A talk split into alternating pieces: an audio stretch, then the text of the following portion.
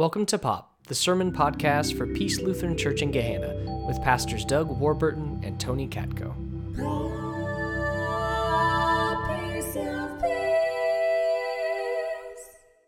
I realized when I became a parent that uh, one of the many unexpected joys, there are joys and sorrows of becoming a parent, one of the many unexpected joys uh, was that I got to rediscover children's books. Right? Everyone loves picture books when you are a kid, but then when you're an adult and you have to read them again with kids, you realize there's a lot going on there, a lot that maybe you didn't think about when you were a kid reading these stories.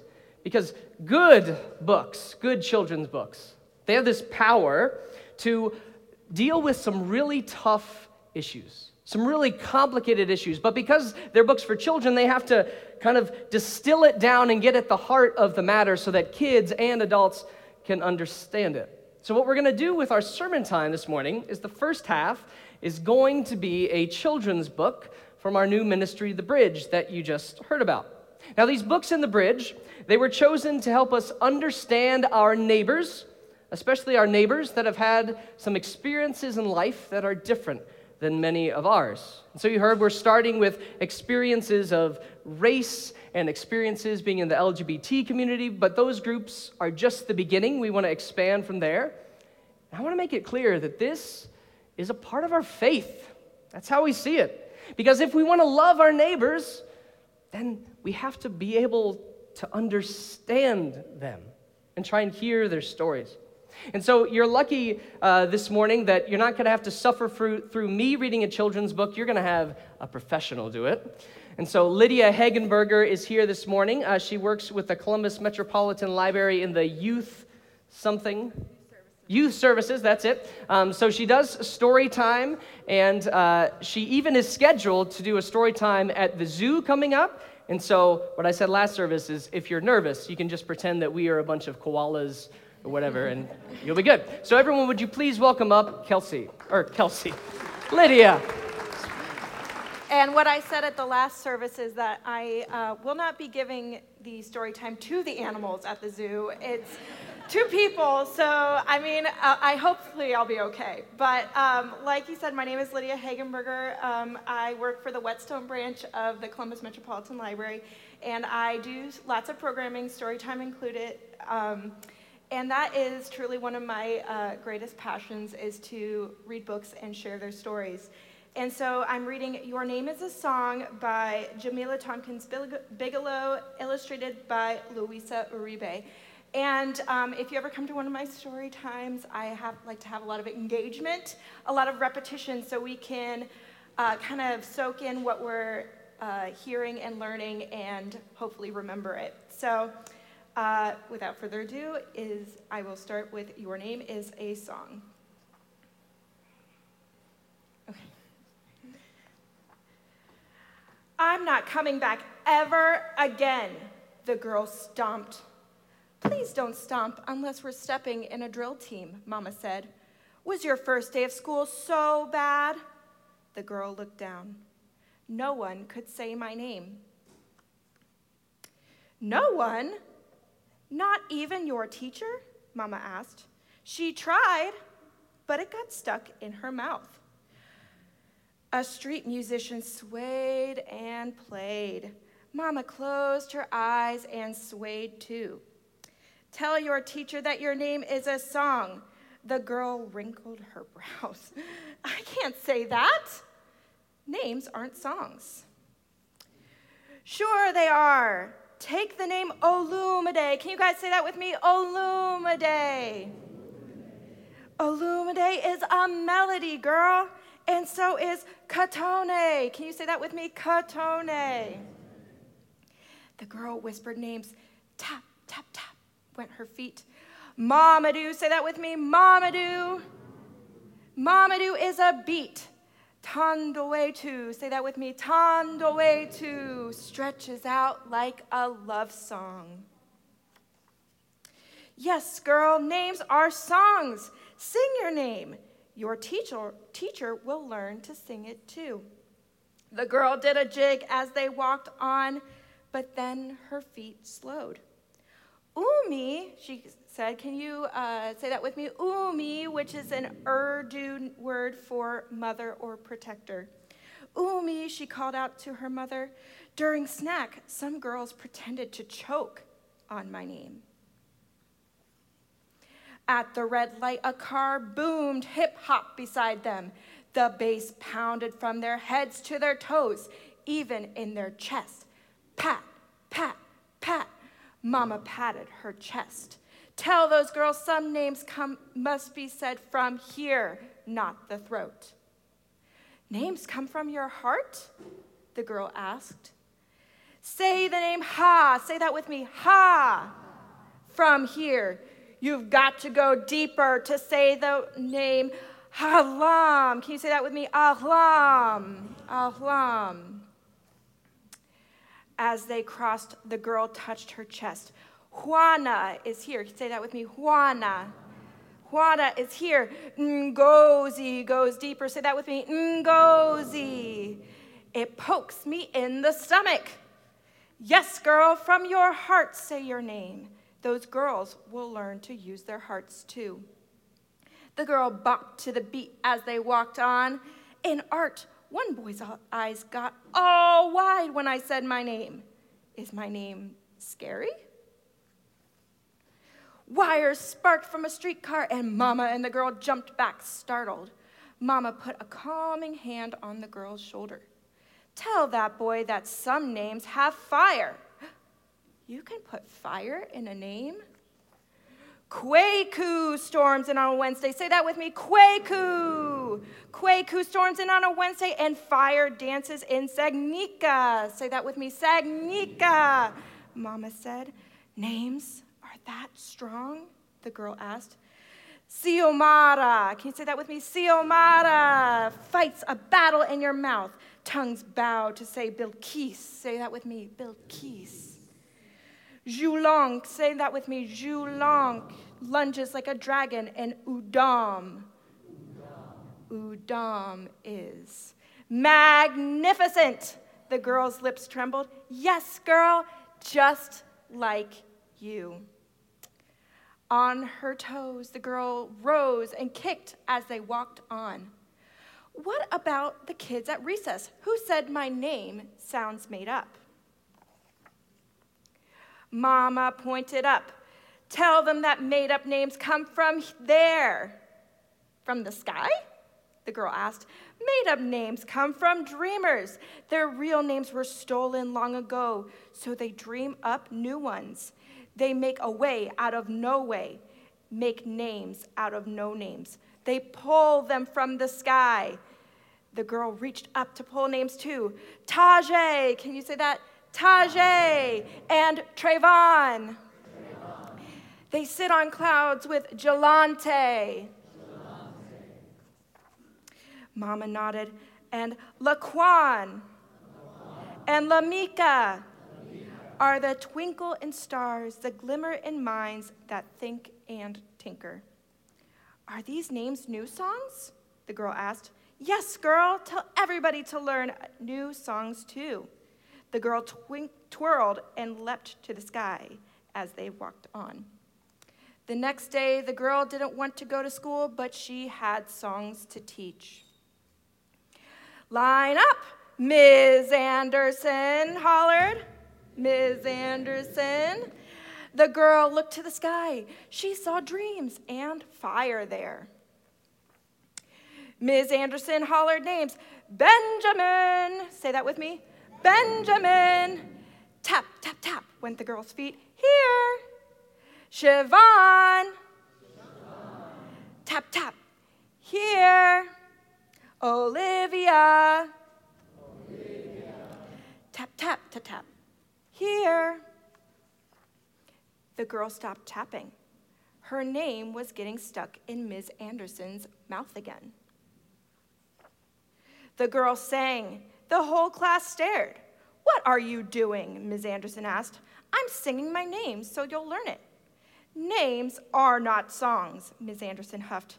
Ms. Anderson, sang the girl. Ms. Anderson frowned. Your name is a pretty song, said the girl. Ms. Anderson's frown slowly turned into a smile. Why, thank you. What about me?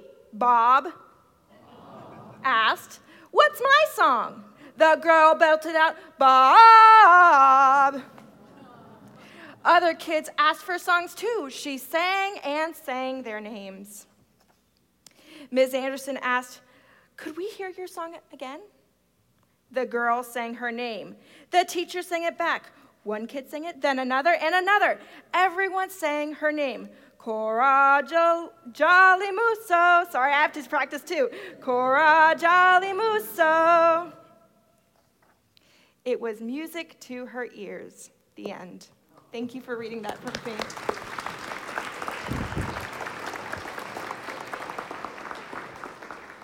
That was awesome, Lydia, not Kelsey. so names have a power. Right? They have a power when you're able to call someone by their name and when someone calls you by your name. And your name isn't everything. Sometimes we change our names or parts of them. Sometimes we add titles to our names as life goes on. But these names are a part of who we are. And there's a certain sting when someone mispronounces your name or calls you by the wrong name or forgets it. In Hebrew, the language of the Old Testament, the word for curse is this word, kelala. Can you say that? Kelala. In kelala, it literally means to make light out of someone. As in, there's no weight to you, there's no significance. You don't matter. That's exactly what that girl in the story was feeling. That's what the mother was trying to get her to reclaim. No, don't make light out of your name as if it doesn't matter. Yes, your name is different than other people's. It may be hard to pronounce for some, but your name is this song. It introduces the world to who you are, and you are beautiful. Now, this story also makes me realize that we need to have some grace with one another as well. It's not always easy to pronounce names or remember names. I have to confess, if you didn't figure it out already, I'm not very good with names. I, it's a continual struggle to try and remember everyone's name. I'm sure some of you feel the same way. Of course, you're not going to remember everyone's name. You might not even pronounce everyone's name correctly on the first try, and that's okay. The point is, though, you have to keep making an effort. That's part of the way that you show that person that they matter. I mean, it takes some work, right, to pronounce things right, to remember names, but that's how we love our neighbors. In seminary, one of our professors did something kind of funny with names. We had a photo directory every year, every semester, I think, actually, and he would cut up the directory to make flashcards out of the students. And so just picture it. You would see this professor with his head down at the beginning of every semester going through his flashcards. Uh, Tony, Tony. Okay, yeah, got it. And he did that because he knew that names matter. Now, in the Bible, names have an importance, a power that's even deeper than they have today. See, in the Bible, all the names of characters, they always have this deeper meaning, and you can find out something about the character just by learning their name. So, one of my favorite names in the Bible is one you may not have heard of. It's this one, Baasha. Can you say Baasha? Yeah, Baasha is not a great character in the Bible. He, he was a king, though. He was one of the kings of the northern kingdom, and his name means to stink. His name means one who smells bad. But then if you look at his record as a king, it kind of stinks. Like he, the best accomplishment he did was warring against the southern tribe of Judah, like his own people. And so he was a stinky king. So it's a good lesson to parents. If you want your kid to succeed in life, don't call them stinky. They might live up to their name, right? There's another name that I love in the Bible, Reuben. Now, Reuben is a decent sandwich, decent name, right? Um, there are some lovely Reubens here, at least one. Um, but Reuben literally means look, a son. As in, when Reuben was born, his mother Leah said, Look, a son, Reuben. And that was it. It stuck. Sometimes simple is best, right? That's all it means. So there are some funny names in the Bible, and then there are the names of the memorable characters, like Sarah and Abraham. You might remember that Sarah and Abraham, neither of their names started out like that. God changed them. They were Sarai and Abram, and God added this ending onto them. But something I didn't realize until I went to seminary is that when God changed their names, it doesn't actually change the meaning because the root of their names stayed the same. So it's more like when God added this extra ending, it just emphasized who they already were, which is kind of cool when you think about it. Like God had these special callings for them and brought them to light by giving them these new names, but they already had those callings within them. They already had that potential within them. They just needed someone to bring it out. Maybe that's the same thing could be said of our callings in life. We have all this potential within us. Sometimes we just need someone to bring it out. And so, Abram, or Abraham, it means exalted father, which makes sense. He was the father of the nation of Israel and other nations as well, actually. But Sarah's name is interesting. Sarah, or Sarai, means chief. It's in the leader of a tribe or a nation, and it also means bull. As in, she was a particular kind of leader, a strong leader a leader who maybe got a little stubborn and bull-headed at times. And if you look at her story, that's exactly what you see. Sarah is actually the strong leader of the family. She takes charge more than Abraham does. And there are several times in the story where Sarah orders Abraham to do something that he doesn't seem to want to do. And he does it because what Sarah says goes. Now, I remember growing up in Bible studies, I heard that Sarah's name meant something else. It meant princess. You ever heard that? Yeah, Sarah's name meant princess, which is a bad translation. It shows the bias of the people who translated that word because, oh, that's what women can be. They can be a princess. But no, Sarah was a bull. She was a strong chief leader. Now, there's one person in the story, Sarah's story, that suffered under her strong leadership in a pretty awful way. Her name was Hagar. Now, Hagar means stranger or outsider. We find out in the Bible that Hagar is their Egyptian slave. And actually, if you go further back in the story, you find out when and where they get this slave. There's a time of famine where Sarah and Abraham they had to go to Egypt to get some food but Abraham, good old father Abraham, he was worried because those crazy backwards Egyptians, they're going to see my beautiful wife and they are going to want to have her, so they're going to kill me and take her. And so Abraham does the good, courageous thing, and he says, uh, Sarah, we're going to call you my sister so that the Egyptians can have you in their bed. And that's exactly what happens. And so Abraham lets his wife pretend to be his sister so she can go to Pharaoh's house and Pharaoh's bed. Good old Father Abraham, right? And lots more happens in that story, but before they leave and go home, they end up amassing all of this wealth in Egypt. And part of the wealth that they get, it says, are male and female slaves. And so Hagar is one of these slaves they got when they were in Egypt, and they trafficked her back to their homeland. So, just like her name says, she was a stranger there. She was an outsider. She had no freedom or rights of her own. And then we hear about Hagar because Sarah and Abraham were having a hard time conceiving. Now, again, Sarah, who's the chief, she's the one in charge. She orders Abraham to take their slave Hagar and conceive with her. And Hagar, who has no choice in the matter, of course, has to do that, and she becomes pregnant. But then Sarah gets jealous. And Sarah decides that this pregnant slave of hers is looking at her with an attitude. And so she brings it up with Abraham. And you know what good old father Abraham does? He says, She's your slave. Do with her as you want. Don't care. It's not my problem. And so that's what Sarah does. Sarah starts beating this pregnant slave of theirs, Hagar, until she is so desperate that she runs off into the wilderness on her own to die. But then, this stranger, this outsider who everyone has used and abused and then thrown aside. Hagar receives one of the first theophanies in the Bible.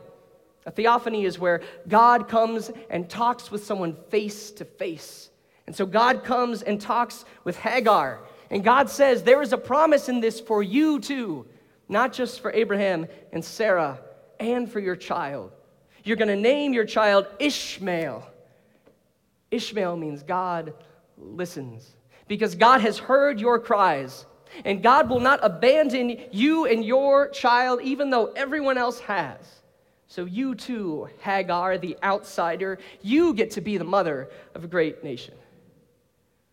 You start to see how powerful these names are in God's story.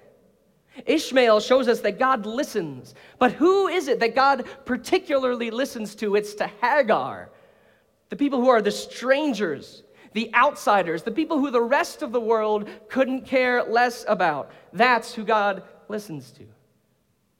So these names, they give us a clue that this story is not just about a few people who lived thousands of years ago. It shows us how God still interacts in our stories today. In other words, in their names, we get a glimpse of the very nature of God. So now let's go back to that children's book. Your name is a song. Now, it's cool on its own, has a nice meaning, but from a Christian perspective, it adds another layer of meaning to it as well. Honoring each other's names and identities, that's important for our relationships. But it's also important for our relationship with God. Because in their names, the names of our neighbors, we get to see a glimpse of the nature of God. We're told back in Genesis that all of us, we are made in the image of likeness of God. And then Jesus makes a different point. He says, Yes, and however you have treated the least of these, that's how you have treated God. So when we learn each other's stories, especially when it's stories of people who have suffered and struggled in ways that we haven't, that gives us a glimpse into the nature of God. Now, this is the point behind this new ministry, The Bridge. Because, yes, it's children's books. Even had someone ask, Is there God in this? Are these religious books? They're not outright religious books, but they do connect with our faith. They're these beautiful stories that show people who have experienced struggles and suffering that is different from what many of us have experienced. And so we're starting with people who have experienced racism things related to being LGBTQ. But we're going to expand that to all sorts of other communities the disabilities, mental health, immigration, and on and on. In other words, we want to build these bridges to try and understand people who come from a different place in life than we do. Like I said at the beginning of this, this is a part of our calling as Christians. We all know that we're supposed to love our neighbors. I think we can all even agree that we're supposed to love our neighbors who are different from us. But part of the work of loving our neighbors is to care enough to hear their stories and try to understand them. Because we want to have conversations here that sometimes are difficult. We want to be able to bridge those divides that we have in this culture instead of just digging in our heels and staying on our own sides. It's hard to do that. So there's one more name we should mention from the Bible. It's Jesus. Now, Jesus was pronounced Yeshua. It was an Aramaic or Hebrew name. Can you say Yeshua? Yeshua means God saves. There's a common name, actually. Lots of people believe that God saves. And it's this reminder, the very name of Jesus, that when it comes to things like repentance, when it comes to making this world more the way God intends it to be. We can't do it on our own. We need God to help us, we need God to save us. We need Jesus to guide us in these paths that we can't go down on our own. So I want to close by inviting Jesus to do some work in our hearts right now. Let's pray. Lord, we need you. We need you to help us to understand what it is that we don't understand about each other. And may this name of Jesus, God saves, remind us that whenever we're feeling cynical about this world, it still belongs to you. All its people are your children. So, Lord, guide us to be brave and curious. Help us to show unrelenting compassion. It's in the name of Jesus, our example, our teacher, our Savior, and our Lord, that we pray. Amen.